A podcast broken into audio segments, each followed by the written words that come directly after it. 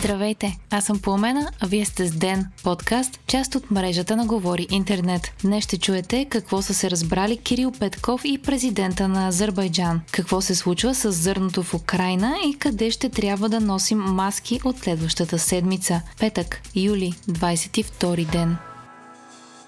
БСП обяви, че ще задържи мандата до 15 август. За това се разбраха ръководствата на Продължаваме промяната, БСП има такъв народ и Демократична България. Причината – нужно е време да се избере нов председател на Комисията по енергийно и водно регулиране. Това стана след като вчера Конституционният съд обяви, че назначаването на председателя през февруари е било незаконно. Освен това ще бъде отменена лятната почивка на Народното събрание, за да могат да бъдат взимани спешни законодателни решения.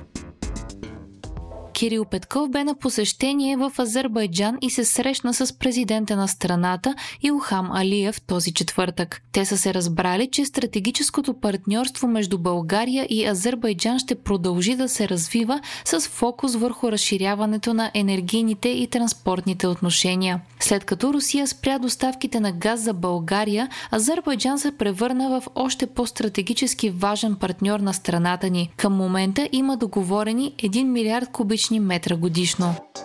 Маските стават задължителни в столичният градски транспорт от 25 юли. В града вече са задължителни маските и в здравните заведения и оптиките. Междувременно новите случаи в страната продължават да нарастват. Само за последното денонощие те са 1640. Починалите обаче продължават да са малък брой – 6 души. България е сред трите страни в Европейският съюз с най-малък дълг по дял на вътрешният брутен продукт. Цялостно дългът в Европейския съюз спада от средно 88,1% през първото три месече на 2021 до 87,8% в края на първото три месече през 2022. Най-голям дълг има Гърция 189,3%, Италия 152,6% и Португалия 127%. За сравнение, България има едва 22,9% 9% дълг по дял на вътрешният брутен продукт. От нас по-малко имат само Люксембург и Естония.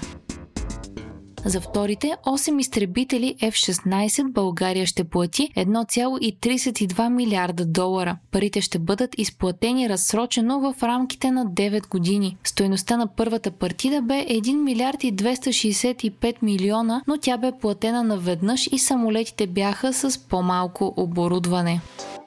Русия и Украина успяха да се споразумеят за доставките на зърно. Новината идва след няколко дни интензивни преговори в Анкара и след лична среща на Доган и Путин в Техеран. Турският президент, както и генералният секретар на ООН Антонио Гутериш са имали ключова роля за завършването на сделката. Според сделката, товарните кораби, които пътуват от и до украинските пристанища, ще бъдат проверявани в Турция, за да се гарантира, че не се използват за пренос на оръжия. Това е едно от големите притеснения на Москва, като беше и една от причините разбирателството да се забави толкова, пише Капитал. Трета държава, която не е член на НАТО и все още не е обявена, ще се грижи за предоставянето на изчистен от мини път за корабите. Русия няма да може да атакува товарните кораби.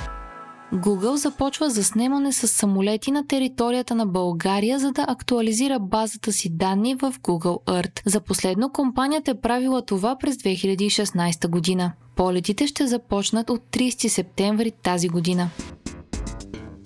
Вие слушахте подкаста Ден, част от мрежата на Говори Интернет. Текста на епизода подготви Димитър Панайотов, а водещ бях аз, Пламена Крумова Петкова. Аудиомонтажа направи Антон Велев. Ден е независима медия и разчитаме на вас, слушателите ни. Можете да ни подкрепите, като станете наш патрон в patreon.com Говори Интернет и изберете опцията Денник.